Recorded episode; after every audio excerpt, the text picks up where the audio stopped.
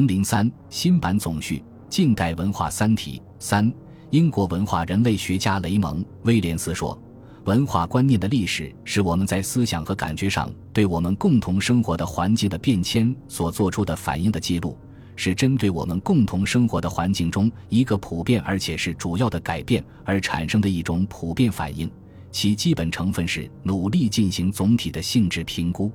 文化观念的形成是一种慢慢地获得重新控制的过程，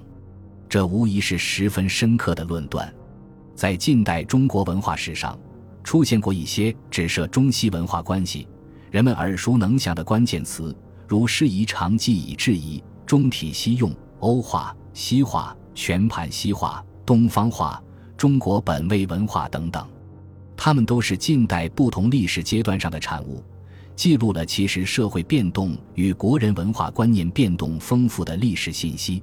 也正因为如此，使用这些历史上的关键词概念需清楚，急需严格其本来的意义，不能轻易套用，似是而非，否则便易混淆概念，引起思想认知上的混乱。这可以上述最著名的中体西用即以中学为体以西学为用的概念为例，它常被今人提到，见智见仁也最易混淆。晚清最初使用这一概念者固然不止一人，但公认其最终定型并得以广泛流行，却当归功于身居高位的张之洞于1898年发表的《劝学篇》。从魏源的师夷长技以制夷，到冯贵宾的以纲常名教为原本，复以诸富强之术，再到张之洞的中体西用，反映了鸦片战争后近60年间国人对中西文化关系的漫长思考，和最终由官方出面形成了总结性、权威性的规范表述。所谓中体，指的是以清朝统治为代表的封建纲常名教；所谓西用，则是指源自西方的声光化电，主要是工具性的科学技术知识。前者为体，不容改易；后者为用，不妨多多益善。就前者而言，它体现了对戊戌维新思潮的抵制；而就后者而言，则又反映了对引进西学的某种宽容。石延复批评说，驴有驴的体与用，马有马的体与用，中体西用恰是以马为体，以驴为用，结果是非驴非马，四不像。严复相信西方文化是以自由为体，以科学为用，其批评自有道理，但也要看到胡适说的也有道理，文化交流从来都是取其所长，去其所短，这里并不一定要强调体用的对接。换言之，非驴非马，四不像，正其道也。故评说不容简单化。不仅如此，中体西用既是晚清思维的产物，有上述自己明确的质的规定性。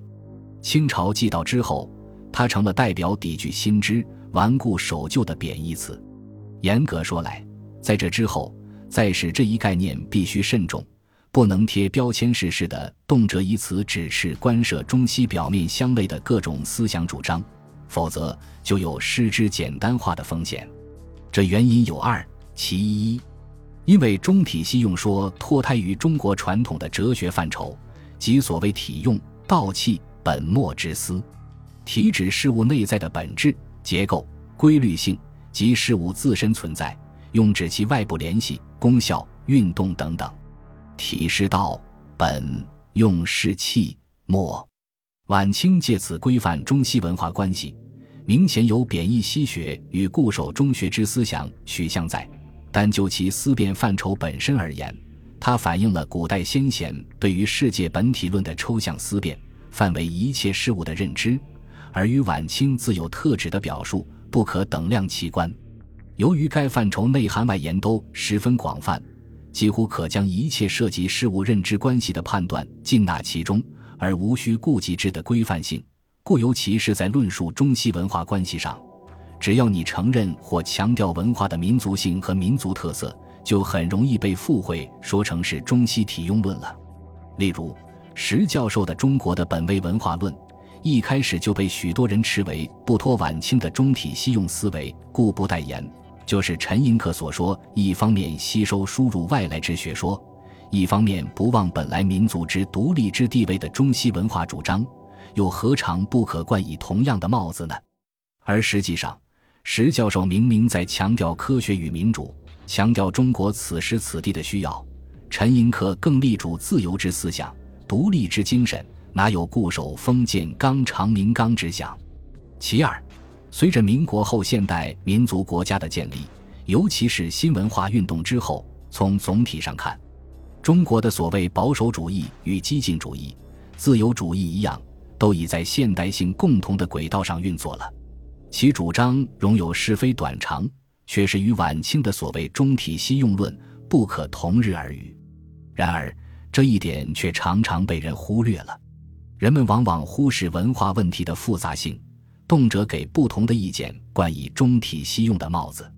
有学者认为，近代以来，中国人的思维始终没有超越中体西用的模式，只是其中的中体不断在变而已。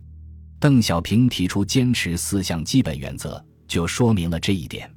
我们可以这样理解，这四项基本原则成为了新时期中国的道统和正统。坚持四项基本原则，反对资产阶级自由化，反对全盘西化，可以理解为过去中西文化之争的新形态。按邓小平的思想，必须坚持四项基本原则这个立国之本。市场经济是作为一种发展生产力的手段而被采用的，这与过去中学为体、西学为用的思想是基本相合的。今天中国的主导思想、思维模式仍然在延续着中体西用的模式，只是中学为体之体变了。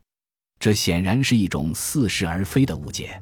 即说近代至今，中体不断再变，那么较之晚清，所谓的中体已非旧物，整个概念的意涵也就改变了，如何还能张冠李戴，谓之曰中体西用？要不然，任何发展民族主体性的主张，岂不都免不了被斥为中体西用的命运？很显然，此种泛化式的概念运用不可取。现在再回头看上述英国文化人类学家雷蒙·威廉斯的话，我们还应进一步指出，文化观念的变动常常不能不受政治变动的制约。雷蒙·威廉斯所谓文化观念的变动，反映了社会环境变动及其人们对之的反应与重新控制，固然是对的，但这不能全然看成仅是文化本身的现象，就文化谈文化，还当看成同时是政治变动的结果。人所共知，其实邓小平所以提出必须坚持四项基本原则，是反映了中国政局的变化与执政者的有力应对。它当然会制约文化思潮的变动，在当时就是制约了所谓民主派所鼓吹的自由化思潮。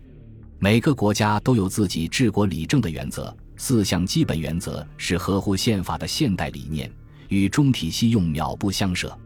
所谓中体变化说更无从谈起，因为坚持四项基本原则从来都是我们国家的国策。在当今西方敌对势力亡我之心不死的态势下，中国坚持理论、制度、道路、文化自信的原则并没有错，